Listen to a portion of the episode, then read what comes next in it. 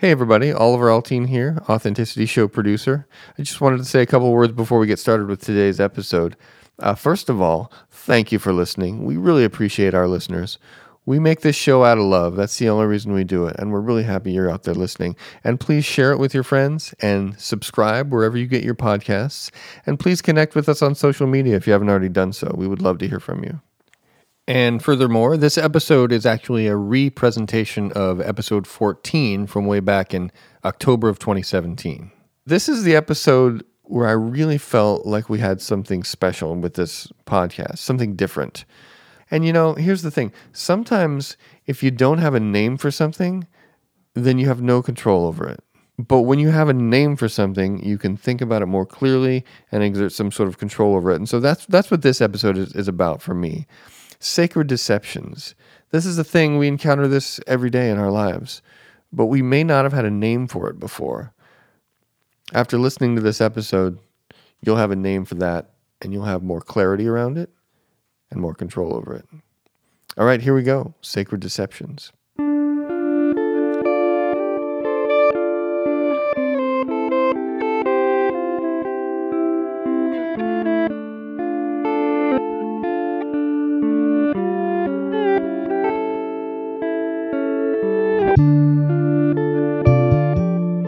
You're listening to The Authenticity Show, where you get to eavesdrop on great conversations about health, creativity, and the quest for excellence.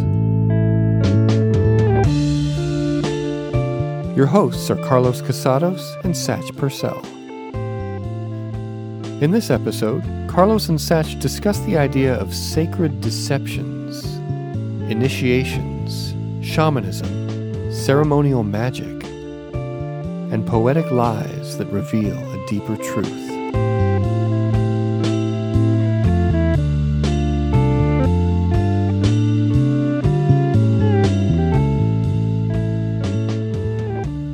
It is true without falsehood, and most certain. What is below is like that which is above, and what is above is like that which is below, to accomplish the miracle of the one thing. As all things were formed by one, by the thought of one, so all things are born from this one thing by choice. Its father is the sun, its mother the moon. The wind carries it in its belly.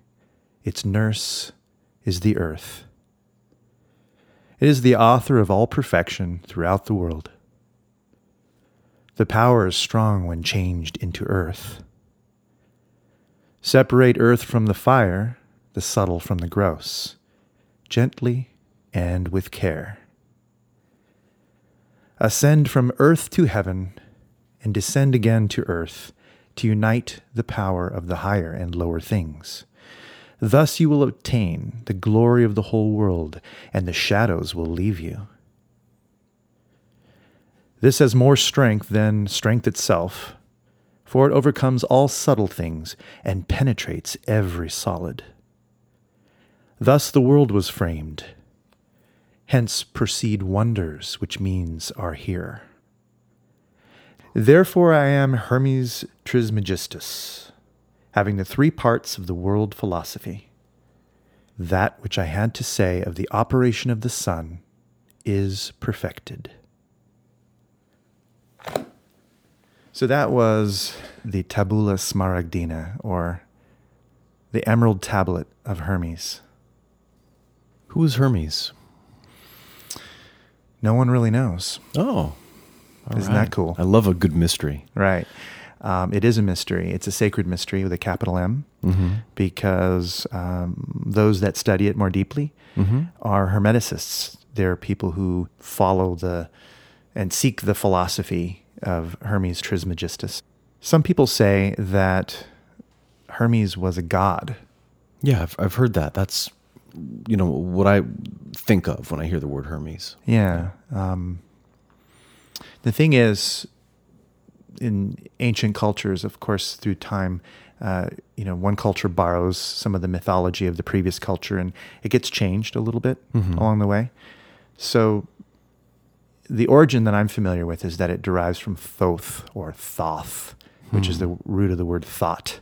Oh. Um, or in some pronunciations, Djehuty, hmm. right? The Egyptian version of it. Hmm. You know, and uh, Trismegistus means literally thrice great. Okay. Or, you know, master of the three uh, components of okay. of the sacred philosophy. That's that's so it, it was a moniker, um, probably not his birth name, um, mm. probably more of a of a sacred title. And in all likelihood, it represents more of a concept than an actual being itself or a person. That the school of Hermes was, um, you know, those acolytes and devotees of the Hermetic philosophy. Okay. And at the core of it is this document, which is called the Tabula Smaragdina, which is the Emerald Tablet that I just read you. Hmm. But wh- why did I start with that? Yeah, I, yeah. I think more importantly, because I think people listening to this might be wondering, you know, why are we talking about this? Um, you and I had discussed the idea of what a sacred deception is. Sure. Yeah, exactly. A sacred deception. Yeah. It's it's hard to imagine two more opposite things, you know, something yeah, sacred right, and something, right. dis, you know, deceptive. Right. It sounds like an oxymoron. It does. Know, but, um, but it works because there is a paradox. You know, you mentioned earlier to me uh, about the ethics around lying. Yeah. You know, you gave the example of uh, a parent teasing a kid or playing around with a kid and, and maybe saying something positive like, wow, you're you're as strong as Superman, I think you said. Yeah, I did. Yeah, I was you know, thinking of that one. Kids yeah. love that. They absolutely right. love it. And yeah. it's a lie. It is. But it's coming from a good place. It's perhaps um, beneficial for them to believe that they can be strong. Yeah, right, right. At that age. Yeah, exactly. And, and it sort of reminds me of um, the topic of these cultural lies that we collectively tell children. Like, like what? Like Santa Claus. Oh, right. Uh, the Easter Bunny, the Tooth Fairy, these kinds of things.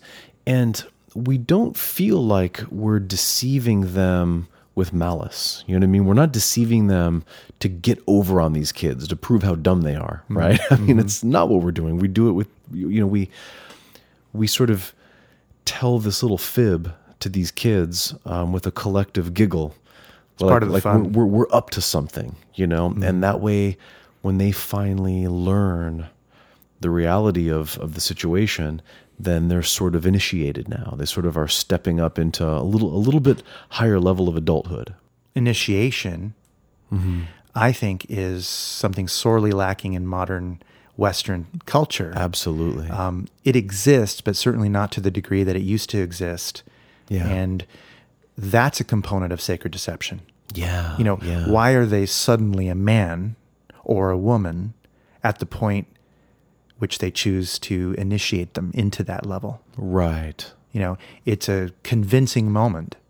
But what is it what are you convincing? You're you're it's a deception. You're you're not necessarily speaking uh, a fact, but you're certainly speaking an inner truth, a truth of maybe a different order, like a truth that relates to your Um, religion, or it maybe relates to your beliefs on some level, or it mm-hmm. relates to a lesson from nature. Yeah. I heard Joseph Campbell talk about some sort of indigenous culture that um, taught the boys, or I guess the children, to be terrified of the masks that were in their society. You know, the the the, the masks of all the, you know, the monsters, the right, spirits and things right. like that. And they were trained to fear them. And then at a certain age, the men would uh, kidnap a boy, take him out someplace, and they'd be wearing the masks that he's been trained to be fearful of. Mm. And then he would have to f- basically fight one of the grown-ups who's wearing the mask. And the grown-ups would allow the, the, the boy to win. And then after the fight was over, the adult would take the mask off and then put the mask on the child. And, that, and now he's a man. That's so cool. He f- he had to face his his fear. He had to face the terror of the mask in order to become a man. Oh, that's a great example. You know, it's beautiful. When I was up in Mendocino, I met an older gentleman, and he told me a story about his childhood, growing up um, in more of an Appalachian culture. Okay. Um, he was talking about how the culture of initiation was retained there. all the way from the European times. And he described a situation where, if you can picture this, um, a young man during his initiation would be brought out to a secret area of the forest, and he would be tied to the tree. Okay. He'd have to be there all day, fasting and so forth. And after the sunset, all of a sudden, very, very far away, coming from a, a nondescript direction, like seemingly from all around, is this sound.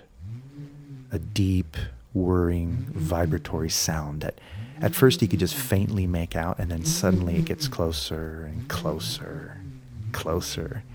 And this vibration starts to get so heavy and thick around him that his mind begins to play all sorts of havoc and tricks with him.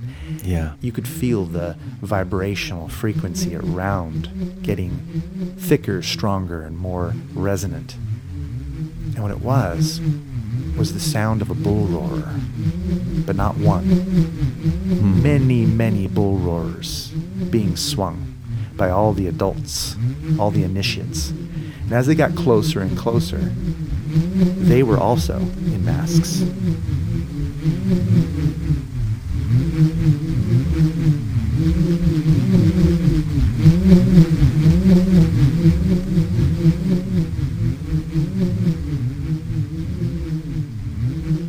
And so this sound got so terrifying by the time it came within a close range. By that time, the trance state set into the young initiate's mind was so heavy that, and of course the darkness obscured vision, um, he imagined all sorts of things, his worst possible fear coming at him. Yeah. And then the masks, of course, obscured their look as well. And finally, when they revealed themselves, um, key members of the tribe would... They, after taking him off the tree, would, would give or bestow an important lesson. And eventually, the initiate is given a bull roarer of their own, and of course the cycle completes itself. Yeah. But having overcome that fear, imagine how receptive his mind was to the lessons of the elders in the tribe. Right. He suddenly is able to learn the lesson in a unique way that he maybe wasn't able to learn the lesson as powerfully before. Yeah, his whole, his whole world, in a way, his previous world, cracked. And through that crack, a light of a whole different world comes in. That's the power of a sacred deception, wow. I think. That's great. Wow, it's beautiful.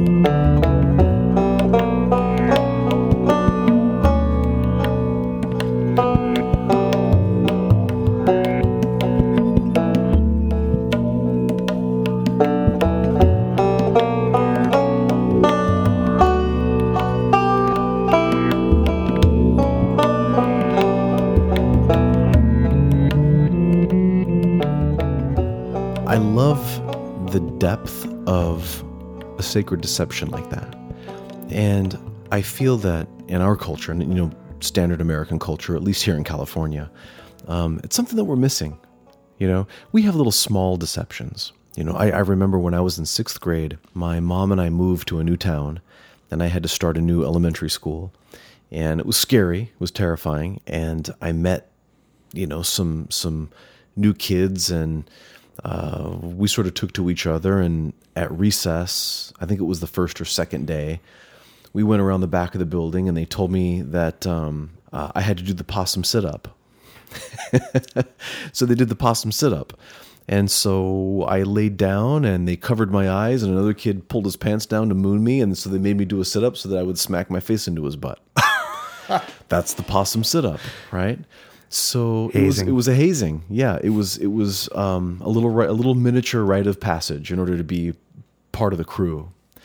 Um, I think actually what happened was um, I sensed that there was a butt over my face, and I didn't do the sit up. But anyways, it was it counted, mm. right? And uh, it was a joke. They fooled me, you know. They they they played a joke on me, um, and it was necessary for me to uh, sort of take my licks, so to speak, to become one of the guys there. And so I have to reflect back on that, you know, with, uh, um, you know, some good feelings. It was funny. And, and I was part of the crew. I was deceived.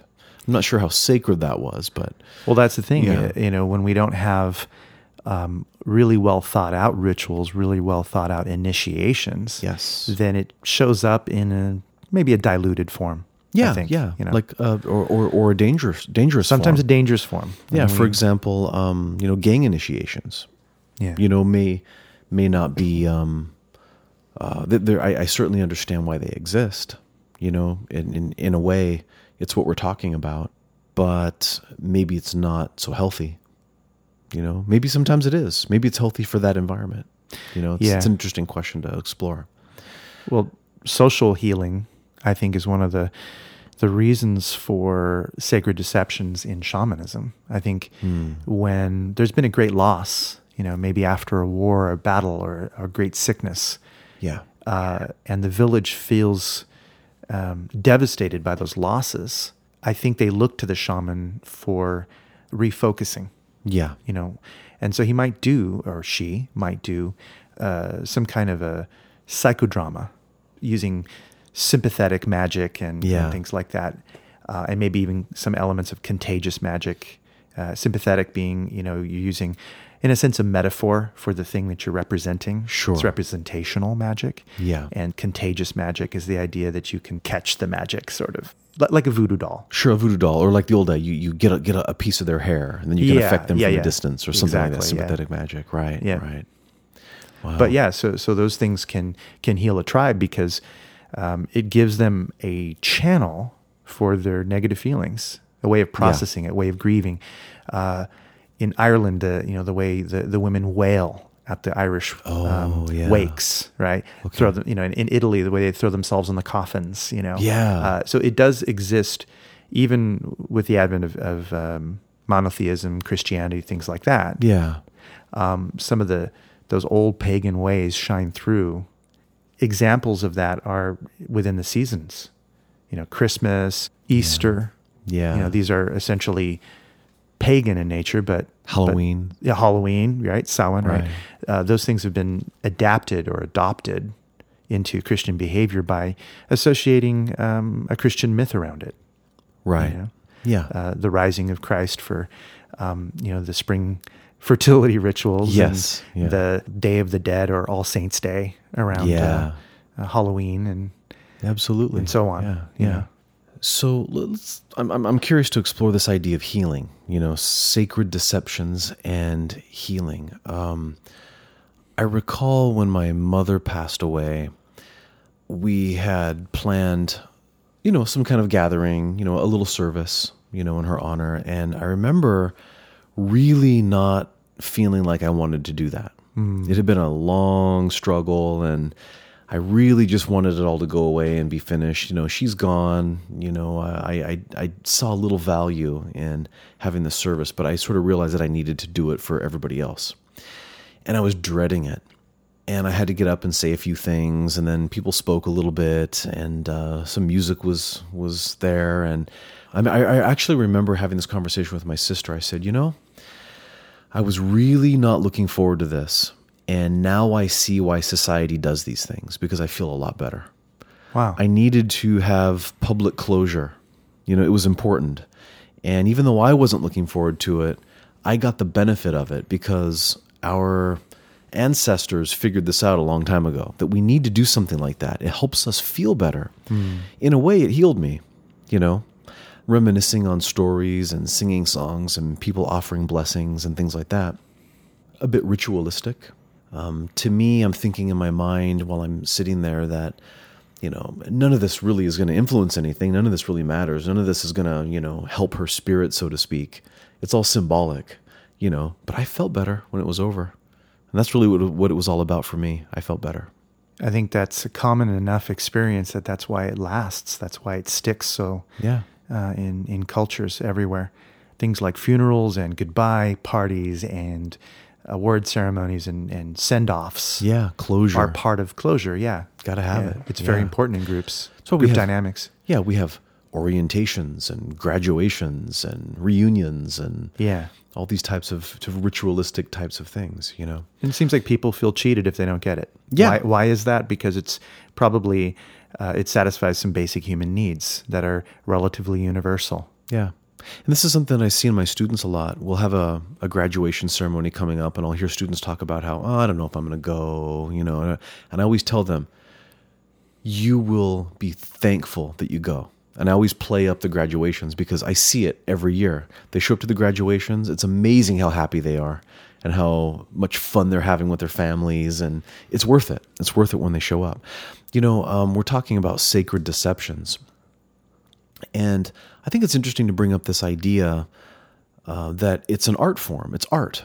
It's you know? a sacred art. And and to sort of paraphrase Picasso's famous saying that, you know, art is a lie that helps you see the truth. Yeah, that's perfect. Yeah, and, and you know, these ritualistic types of things where when, when a shaman um, lovingly deceives one one person to help them heal or to change their psychology around an issue or something, it's a lie, but it's that lie with a twinkle in your eye, hmm. you know, that's like, uh, it's, it's an art form. It's, it is a lie that helps you see something that maybe you're not seeing, yeah. you know?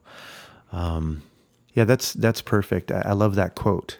And I'm glad that you said that this is an art form because uh, magic plays a huge part in my personal philosophy. And I, I see myself as a spiritual artist. Yeah, in many respects, uh, the rituals that I do, I'm seeking um, qualities that I find in art. You know, its composition, um, you know, its concept, a vulnerability of of exploration combined with uh, harnessed technique that may have been learned or practiced over time. You know, there's discipline in it. And there's also a lot of freedom in it. Okay. Within certain, you know, the structure supports the freedom. Yeah. In, in many respects, so it is an art form. And you can get better and better and better at it. And you can never fully uh, master every aspect of it. It's limitless yeah. and right. quite beautiful and complex sure. and simple. Sure. I mean, I'm saying paradoxes, but it's because it's, you know, ideally it's a reflection of what life is about to you. What you believe life is, how you experience life yeah. should be a part of how you express your magic. Yeah. And I think that when it integrates into everything that you do, when it's woven into your healing and your service to other human beings and the way you love and and um, and the formal ritualistic aspects that you perform as a magician. Yeah. They're all important and they integrate and, and they inform one another. They become cross-pollinating. Every yeah. aspect that you learn in life deepens your understanding of what magic is. Yeah. And there's a lot of nonsense written about magic. Sure. And hopefully by now we've become really clear that we're not talking about prestidigitation or illusion or stage magic here per se. Yeah. We're talking about um, the ancient practice of ritual spirituality. Um, yeah. You know, actual um, ceremonial magic. Yeah. Is what I, we're referring to. I, I was going to ask you. Um, Uh, is there a definition for this kind of magic? There are a lot of definitions, yeah. Um, mm. Aleister Crowley, I think, said it best. Um, you know, he said that um, magic is the art and science of, of creating changes in accordance with will. Yeah, that's that's perfect. And wow, that's beautiful. When he's talking about will, he's talking about your true self. Yeah. Uh, not wow. just your whim, per se, but the part of you that that is... Um, creating its destiny in this world. I like to call myself a psychonaut often because I think that our ability as human beings to try out different ways of looking at things mm-hmm. is a magical process. Yeah, that's beautifully said. How so? Could you describe that a little bit well, more? How, how, how can one um, become a psychonaut or practice psychonautism? Okay, well, first of all, the psycho part of psychonaut is from psyche, meaning soul, right? Okay. So whether or not you believe in a soul or whatever you think the soul is, let's just say it's your awareness, your consciousness. Sure, psyche and, you know, yeah. would refer to the mind. Same as psychology, like, like psychiatry right? or mm-hmm. yeah, psychiatry. Yeah. Uh, and then naut is referring referring to nautical or sailing. So okay. it's referencing a sailor. So you're you're a sailor of the mind, or you're a soul traveler, or you're mm. a consciousness explorer. Right. Rowing through the ocean of consciousness. Yeah, or sailing with the winds, or yeah. flowing with the currents of thought yeah. and experience. So number one, if you want to be a psychonaut, it helps to start with the attitude that you're exploring. And so it's okay to allow yourself to follow things through from their source to their completion, or from somewhere where you are back to the source again. I mean, okay. if you want to explore any thought, and this is um, an element that comes in with meditation, you have to eventually follow it back to its root. Yeah. You know, what is this series of thoughts leading to, but also where is it coming from? So right. a psychonaut always explores those things. Okay. But also, a psychonaut is really curious to expand their awareness, to expand their mind, to expand their comfort zone. Yeah. In different ways. Okay. Um, there are cultures that do this in a ritual form, uh, and some of them involve shamanic inebriants or potions, or what we call entheogens. Yeah. You know, substances that produce psychoactive changes. Right. That tend to remind the person that they're connected to everything else. Indian peyote ceremonies. Peyote ceremonies, ayahuasca. Ayahuasca. Um, you know, uh, mushrooms, mescaline, yeah, uh, et cetera. Tribes that do iboga, things like that. Exactly. Yeah. All that. Um, and that's a, a tradition that's on every continent. Yeah. Just about every ancient culture. And, you know, has persisted from, pardon the pun, but God, God knows only when, when it yeah. started, right?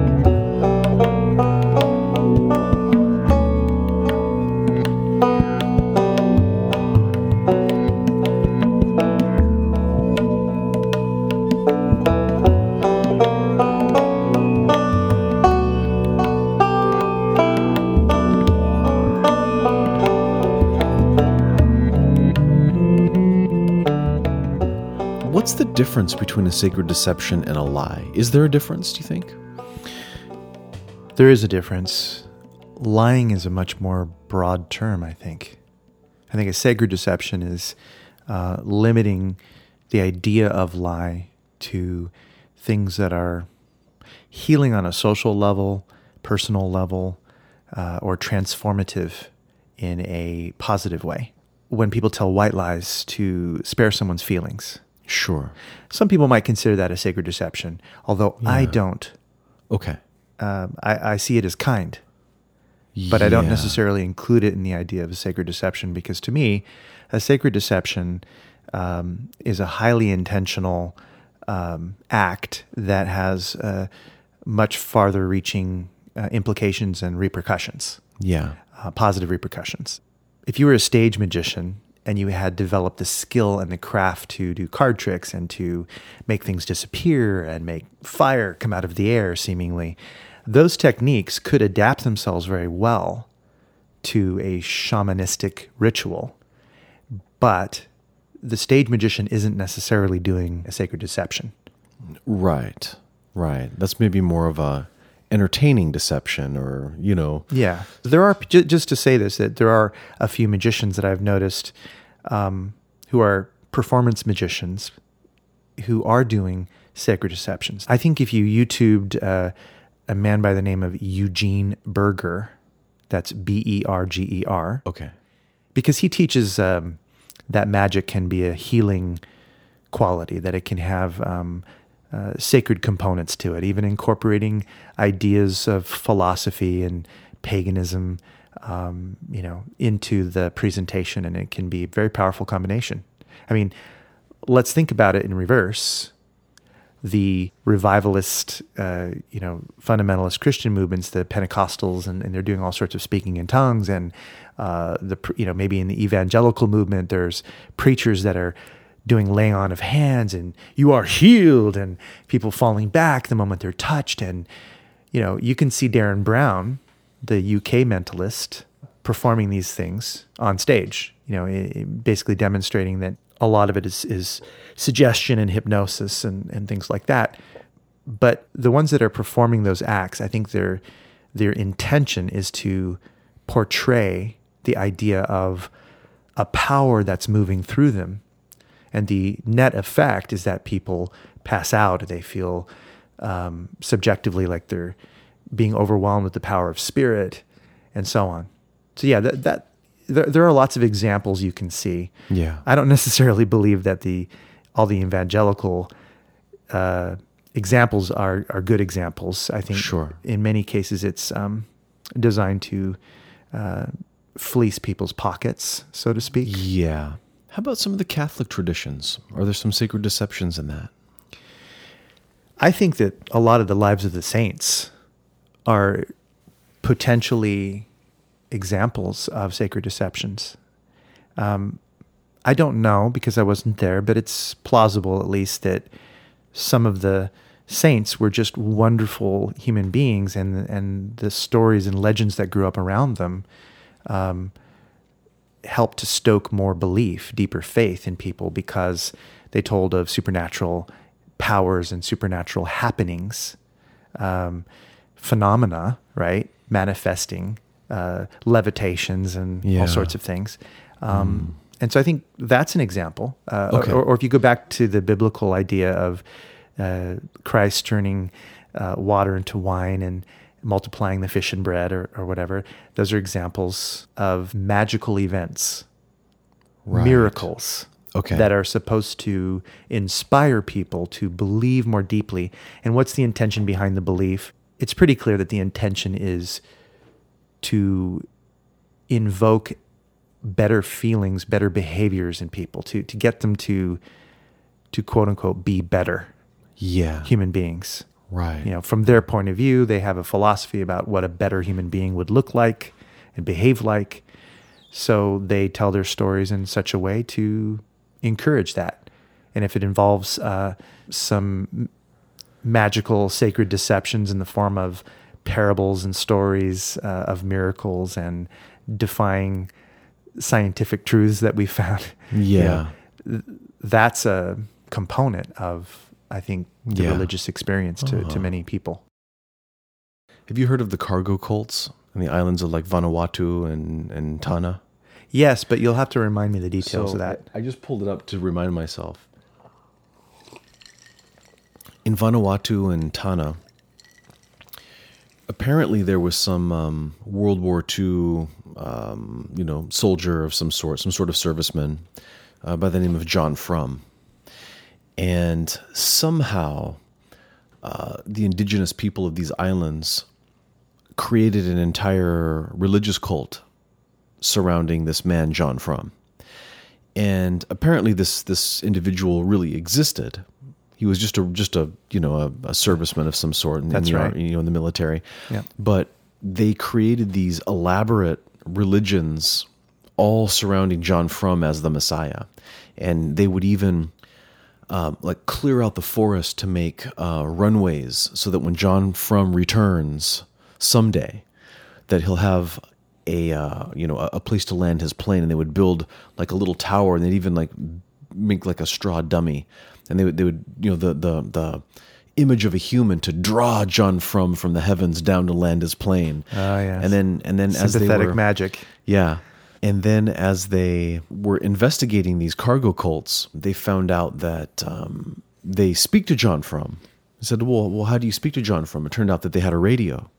And what was the radio? The radio was like some shaman woman with wires and things all tied around her, and she was channeling John Frum, right? Wow. It's it's it's cute. It's it's you know, and and uh, uh, it, it was an interesting thing to to to study, because all the various little regions, you know, uh, the little islands and things um, had their their slight variations. It was the same basic kind of John Frum cult. I only practice Orthodox John Frum religion. Yeah, yeah, exactly right. I'm not um, into its variants.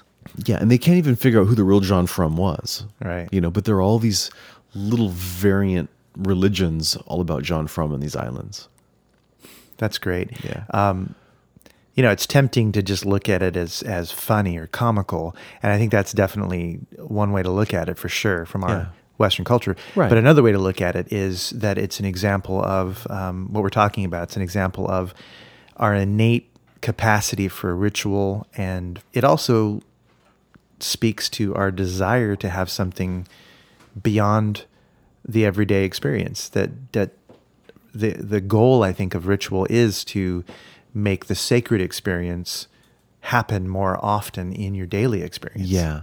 I think what you're saying is that we're sort of genetically predisposed towards being psychonauts.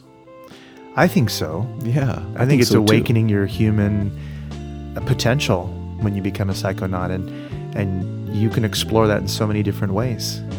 Right. right. Just trying on a new belief for a day, that can be challenging for some people because they're worried that, well, isn't that going to be, you know, it feels like schizophrenia to them, but, but at the same time, um, it builds flexibility. Yeah. I mean, yeah, what do you absolutely. do when you when you adopt two different sides in a debate?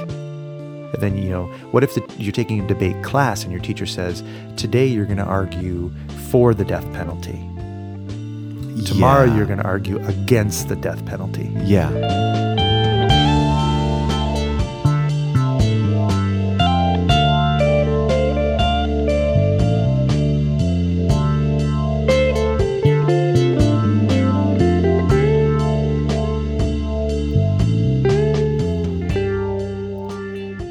You're listening to The Authenticity Show, where you get to eavesdrop on great conversations about health, creativity, and the quest for excellence.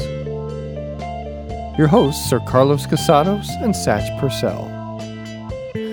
Next up, Carlos and Satch continue their conversation about sacred deceptions, magic, and unexplained phenomena, phenomena, phenomena.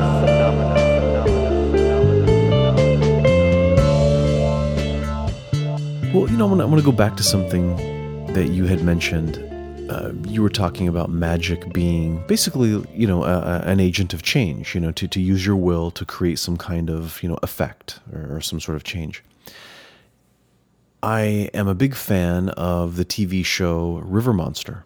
Oh, yeah. Yeah, it's an Animal Planet uh, show fun. with Jeremy Wade. Yeah. So Jeremy Wade goes around the world investigating these, you know... Um, stories of, of freshwater incidences where people are, are attacked by, by freshwater monsters and, and things like that. And he often goes into pretty remote areas, you know, different parts of the globe. And sometimes he will search and search and search. And of course, what he tries to do is catch one of these river monsters. And I've noticed there's been many episodes where he struggled. He cannot catch the thing he's going after. He's trying. He's trying. He's got his fishing poles in the water. He's trying. He can't catch one. Everything goes wrong. And quite often, he will go to the local shaman in the village. And he always does a great job of really making an effort to honor the culture of the local people. And he'll ask for help, and he'll go to the shaman. And the shaman will often do some kind of ritual. Um, they will maybe communicate with the spirit of the river, or or maybe a particular god who is in charge of that type of animal, you know. And they'll do some some rituals and, you know, some some magic. And I've noticed that almost every single time he does that, he catches the fish that he's looking for right after that that um, that ritual's performed. And it's very interesting. Every time I watch it, I think that it's not that the ritual really appeased a river god and the, and the god gave up the fish, but that there was this collective consciousness of will putting together a desire. And it amplifies the power. It amplifies, and they create this vibration of what they want. You know, it's basically like um, um, mass positive thinking. You know, and he he always catches what he's looking for after he does the ritual. It's interesting. It, it just caused me to caused me to reflect on that when you described that earlier. Yeah, I guess as a psychonaut, as somebody who practices sacred deceptions, as somebody who is an urban shaman in, in a certain respect, a magician, a seeker. I'm open to different interpretations. Like, it's not so important to me why it's happening. Yeah. Just that sure. it happens. Yeah, it happens. But yeah. I do like thinking about all the different models of magic, you know, explanations of what might be going on to create the effect. Yeah. Like, as you were telling me that, you know, you, you mentioned, um, amplification of thought and things like that. And that's definitely one of the paradigms, one of the yeah. uh, models of how magic can work.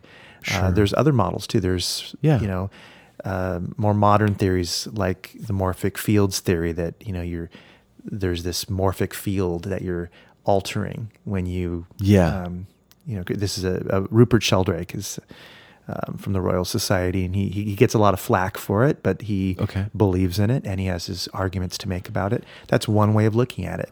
Yeah. Uh, there's so many different models for why, uh, you know, to, to, to theorize why magic works. Yeah. Various uh, or that it works. Yeah.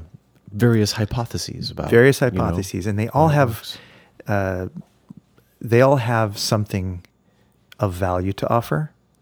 Um, we talked about different formula of the ages. We talked about uh, um, viewing the source as feminine versus viewing the source as a masculine yeah. force versus seeing it the way we look at it as as a pair. Yeah. Um, those are just explanations of something that goes well beyond explanation, really. Yeah, yeah. And even if we were to adopt a, a belief that uh, somehow the ritual relaxes the mind and, and gets rid of anxiety, it calms and, and focuses the mind, yeah, uh, that can have a physiological effect. And that's another way to explain it.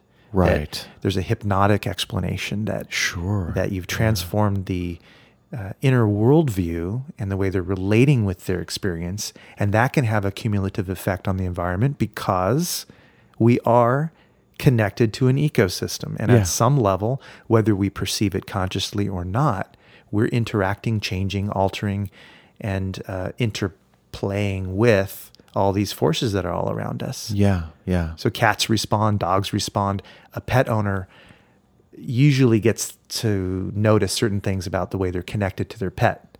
You know, if they if they come home and they're angry, their pet reacts differently than when yeah. they're feeling at peace. Right. Uh, there's a there's the common thought, I think, is that that animals don't know the difference. They're not smart enough. They don't have that sensitivity. But most animal owners have a tendency to start to recognize that no, that's not oh, true. Yeah. My animals know. They know, and and, and you you yeah. start to feel a connection that goes way beyond that. Yeah, and so I, what is that? And I know when my animals aren't doing well.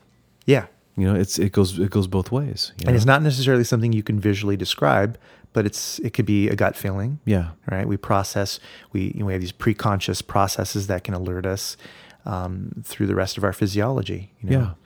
Uh, so I don't think that I'm trying to say that all of these magical rituals are just so easily explained by these processes, right? These physical processes. Right, right. I'm just saying it's useful to be open to all the different models yes. because it helps you to realize that at the end of the day, it makes sense to allow for certain rituals. Yeah. Uh, believing that you're lucky has a tendency to create more opportunities for you. You, you, yeah. you recognize the opportunities for one thing, but that belief has a tendency to create more uh, offers as well.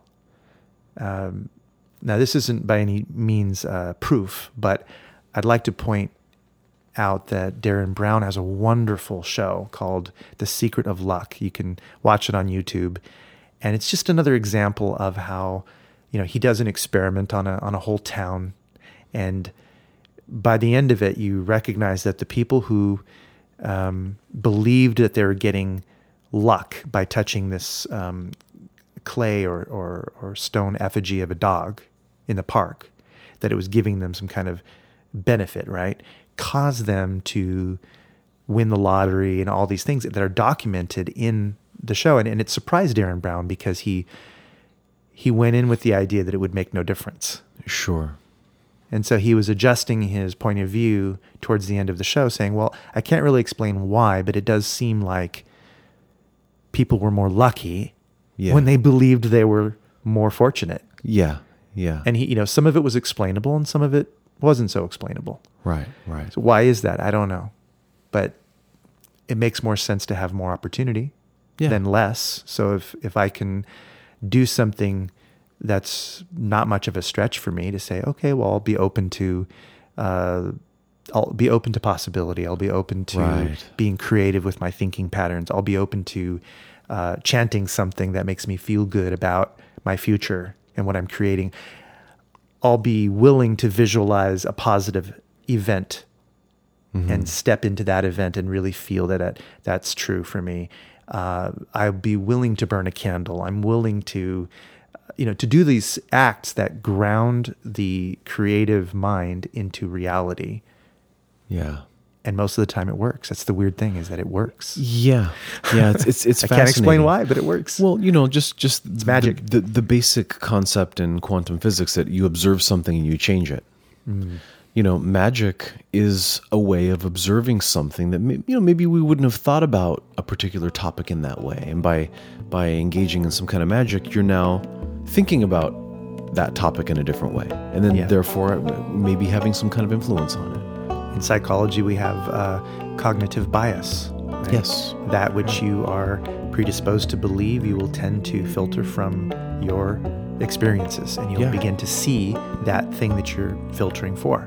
Yes, absolutely. We did a show on internal representations. We did. And I would imagine that magic has all kinds of internal representations for different people in different ways. It does. You know, and that that affects your physiology. You know, and that does. Affects who you are and how you behave and the results you get, you know, as we have explored. Yes, you know? Yes.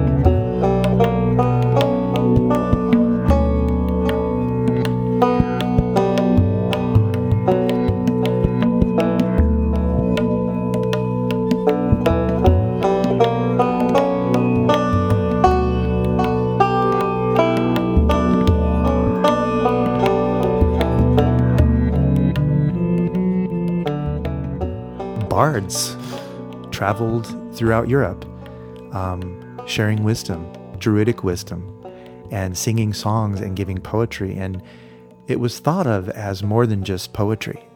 You know, they weren't just, you know, ancient Goths that were um, trying to be taken seriously. To become a bard took many, many years of devotion and learning. Mm. And when they went around from town to town, they were respected. And they shared their art, and they thought of what they were doing as magic. They didn't think of it as just music or just poetry. Yeah. They felt that they were weaving spells. Okay. According to history and, and oh. traditions, they were um, effecting um, a sacred magic throughout the land in poetic form. And I think mm. anyone who who's ever spent time reading a good story starts to understand the power and transformation of a good story. Yeah. Well, a story... You know, fiction, fictional stories are not real. But boy, they sure can teach you lessons. They sure yeah. can change how you feel about things. They sure can uh, give you a new perspective on your life. Yeah. Just like movies can, or a song can, you know, um, they can create real change. They can. Sometimes I'll do acupuncture on people and they'll get an amazing result. A result that just seems like there's no way just sticking this tiny little needle in somebody's wrist is going to suddenly make that neck feel better, or that head feel better. And it seems magical. And sometimes people will say, you know, how does this, how does acupuncture work? How could it do that? And sometimes I just go, you know, um, there's things about it that we know, but for the most part, it's, it's magical. That's great. I'll just say that because that's like, basically admitting that we don't know. We yeah. know some things that are happening, but what we know about it just can't explain how well it works at times, you know, uh, and magic, I don't know. I think that's a great answer because, because we don't know.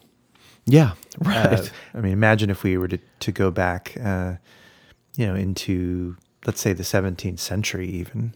Oh, yeah. Right. You and I get burned at the stake. Oh, yeah. Depending on where we live, that's undoubtedly true. Yeah. So I'd like to ask you, Satch, okay. have you ever experienced anything that you would describe as possibly supernatural, occult, paranormal, or magical in some way? Absolutely. Um, I had an experience once where uh, I believe something saved me from a terrible car accident. And it went like this. Me and uh, a good friend of mine, my buddy Danny, uh, we used to go fishing at a lake late at night and fish for catfish. It was just something that we did. And this lake was across the street from a movie theater. We decided we would go see a movie. And then after the movie, we would just drive across the street to the lake and, you know, fish for a few hours and then go home late. This particular night, I pulled, I was driving. I pulled out of the parking lot to drive towards the lake. I made a right turn onto the street, and suddenly I couldn't figure out where I was. Now, I had been in this place many times. I knew exactly where I was. It was just literally across the street. I make a right turn, go through a traffic light, make another right turn into the parking lot, and we're there. It's that easy. We get out onto the street, and as I'm approaching the traffic light, I said to my friend Danny, wait a minute, where's the lake? He's, he looked at me with a puzzled, you know, look on his face like, you crazy? It's just straight ahead. Just just go straight. I said, okay. And as I started going, as as I got really close to the intersection, I just thought, this just can't be right. I was so turned around. I hit the brakes to slow down in case I needed to go a different direction. And um, a car was on the wrong side of the road, and there was a, an island on, on, on the road separating the, the, the two lanes. And he blew through, he ran the red light and switched lanes from the wrong side of the road to the proper side of the road through the intersection. And he was probably going about seventy miles an hour. He was going fast. Wow. And I never even got my foot. I had taken my foot off the brake, and he zoomed right past me. And I never even got my foot back on the brake. It happened so quickly. And Danny and I realized that had I not been disoriented in a place that I'd been many, many, many times I know very well, we probably would both have been dead. Wow. And it was a very contemplative night fishing that night. Um, and I have to reflect back on that experience. There is no reason I didn't know where I was. There's no reason I should have gotten turned around. Um, and the timing was so precise. It was so perfect that that car missed my front bumper by maybe two inches. And I recall in my mind that had I been going a normal speed, the speed that I would have been going, it would have hit me right at the door. That was a pretty magical experience for me in the sense that I can't explain it. My behavior was altered. My perceptions were altered. Uh, it didn't make sense why it occurred. And we were absolutely, completely saved because of it. Wow. That was pretty magical. I mean, it wasn't ritualistic. It wasn't... Um, it was a spontaneous... Know, it was spontaneous. It's something that just happened to occur. Yeah. Um, it wasn't associated with um, any sort of ritualistic type of thing or maybe an authority figure uh, changing my belief. It just happened. Um, but that causes me, as a fellow psychonaut, to want to explore, how did that happen? Why did that happen? Was that really me on some level that did that? Was that something else that was looking out for me? I don't know. I don't know what it was. Um, but it, that was a very real experience. I love um, that you've had that experience and can relate, because you're not alone. I've felt those experiences. So many other people on the planet have felt those experiences. And I really like to keep an open mind about what it's all about. I, I like to keep an open mind about um, interpretations around it. I love the idea that it could very well have been an ancestor protecting you. Yeah. I love the idea love that, that, too, your, yeah. that your higher consciousness may have stepped in, you know, the holy guardian angel, that that higher part of you, the genius yeah. part of you may have stepped in and, and yeah. altered things. Right. I love the idea that there is a coordination of the two, that maybe um, another being stimulated that part of you.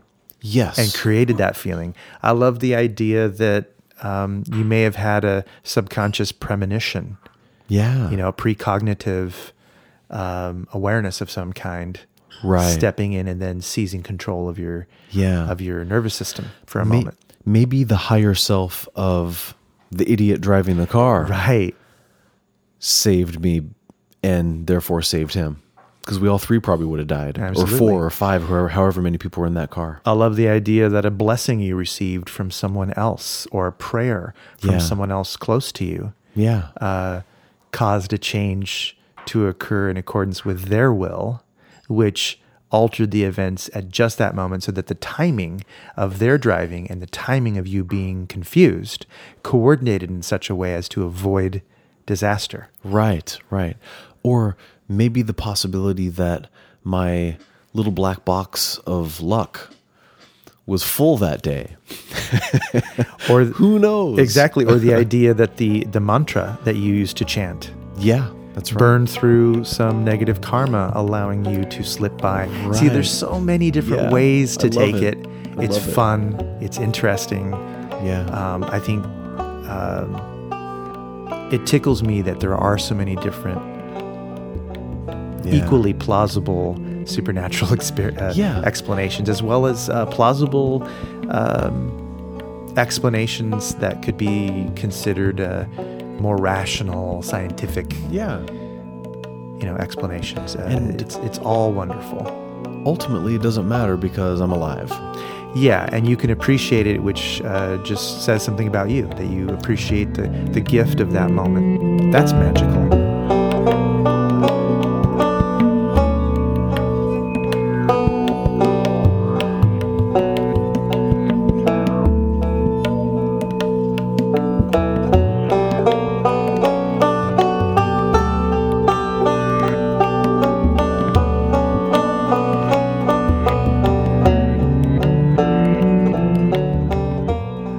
Talking about um, the Kung Fu series, yes, which we grew up on. Yes, we talk about this a lot. We love the show. And you you mentioned a story that I think really relates to this whole idea of sacred deception. Would you mind sharing that again? Yeah, absolutely. Um, uh, there was an episode where young Cain was reflecting back on his time at the monastery, the Shaolin monastery.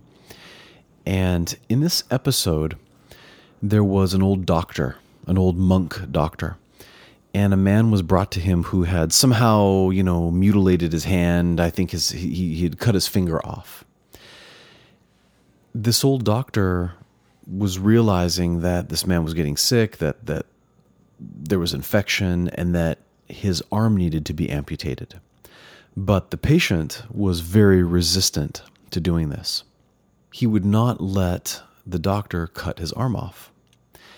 So what the doctor did was he put some uh, rice up on the window ledge to attract uh, a crow that I guess huh. lived in the area. And so the crow landed on the window ledge, and the doctor convinced the patient that this crow was the spirit of his finger, and it needed to be appeased, and there was something that it wanted.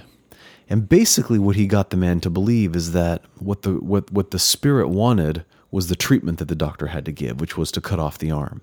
Hmm. And so the man was screaming and crying, please, doctor, you know, make the spirit go away, you know, make the spirit go away, because the spirit wanted wanted to take his life. But you could appease the spirit by just giving him your arm. And he deceived his patient into accepting the treatment that he needed to save his life. Wow. And that just seems like a pretty sacred deception. Wow. Um, beautiful story. It is. It, it reminds me of, um, do you remember when we did Vipassana? Some yes. of the Dharma stories, the Dharma talks that were at the end of the night after meditating yeah, for ten or eleven I loved hours. Loved those. Oh. You know, you remember the one about um, the woman who refused to release her dead baby. Yes, I love that story. It sounds so morbid and grotesque, but yeah, do you know, do, do tell it. Okay, well, I just think it was amazing. I, I actually wept when I heard it, um, because I just recognized the therapeutic value in right. letting go. And I think that was the the core of the story. But um, you know, apparently there was someone who came to the. to the Buddha uh, asking for assistance because this one woman whose child had died um, just wasn't letting go of the idea that that her baby would wake up one day. She had this delusion that she was suffering, and it was causing suffering, not just for her, but for those around her. Yes. You know, a lot of misery was coming from her just not accepting that her baby was dead. And so she held on to her baby, and that delusion that her baby was just sleeping, she just wouldn't let go.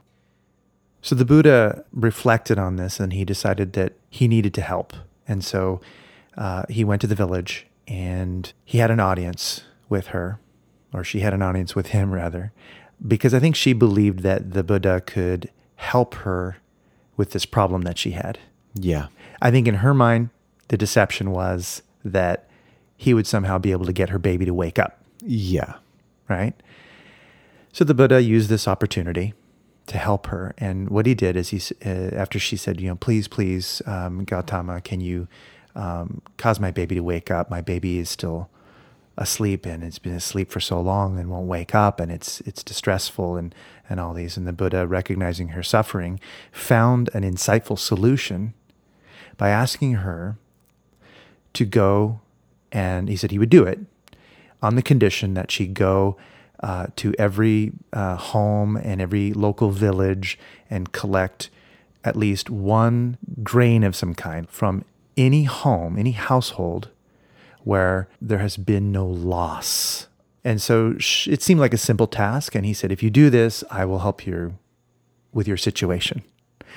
So she agreed, naturally, and accepted that, and went out around, and, and everywhere she went, of course, she could not find a place where no one had suffered loss of any kind.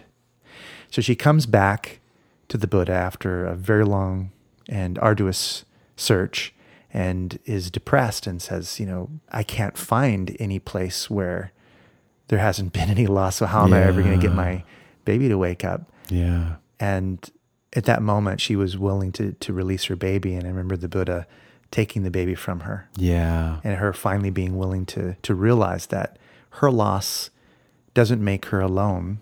She's yeah. part of the human race, that we all lose things. We all lose things that are important to us, you know, the lives of our loved ones and, and our own lives. Uh, and it's just part of life, that life is suffering mm. or contains suffering in it. And I think that moment of conveying a truth to her through a sacred deception, getting her to realize something of value without spelling it out, yeah, but allowing her to come to that truth through the process, the ritual that she had to do in order to get yes. it, transformed her in such a, a way or to such a degree that she was willing to finally break free or let go of the delusion she'd been suffering. Yeah. And truly allow healing to enter into her life by letting go of something she was attached to. Yeah. And all of that was facilitated through a clever ruse, a sacred deception. Right. So beautifully done, you know. Yeah. I'm reminded of another story we would have learned during our meditation training.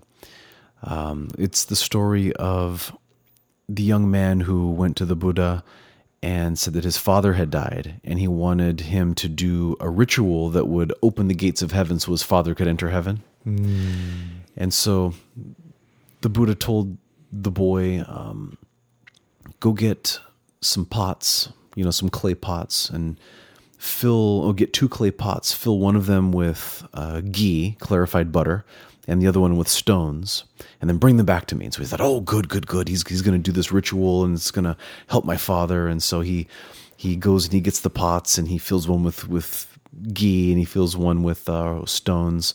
And then he says, okay, sir, I've I've done what you've asked. I've, I have the two pots. And he says, okay, now take them to a, like a pond or a, a lake or something, he said, and and put the pots in the water so that they sink down underneath. He says, okay, very good. And he said, get some monks to come and be prepared to chant, and take a stick and then put the stick under the water and break open the pot of ghee, and then also break open the pot that holds the rocks, and then have the priests chant, you know, um, rocks, please float to the top, and butter, please sink down to the bottom. And as he was telling this kid the story, the kid started to smile and realize that he was being teased by by the Buddha. Hmm. And he said, sir, you're teasing me. You, the, the rocks can't float, and the butter's not going to sink. And he said, yes, and now you understand that the deeds of your father are what will cause him to go where he goes after he dies. If his deeds were good and light like butter, he floats up to heaven. If they were bad, then he sinks down to hell. And it's just the natural way. Hmm. you know, and and the kid learned the lesson that, okay, I see, I see. There's there's no ritual that I can I can do to cause my father to go into heaven. He's gonna enter based upon his own merits. That's so great. Just the whole idea that these metaphors can convey an idea and a feeling and a whole experience. Once that experience is conveyed, they have that experience. They own it. It's not just something yeah. that was told to them, because what happened is they actually participated as active listeners to that sacred deception, that story. They took it on, and that change happened in a very tangible way for that person. Yeah. So I just love that. That that is also magic. You know, it's causing change to happen in accordance with will, right? Yes. And imagine the results, the, imagine the, the differences between um, having made a realization like that, a powerful, uh, profound realization, versus not having made a realization and being stuck where you were. Yeah. Right? That there's, there's such contrast between those two things. And the, and the one thing that caused it, the one thing that stimulated it, was a sacred deception. Yes. I love it. Yeah.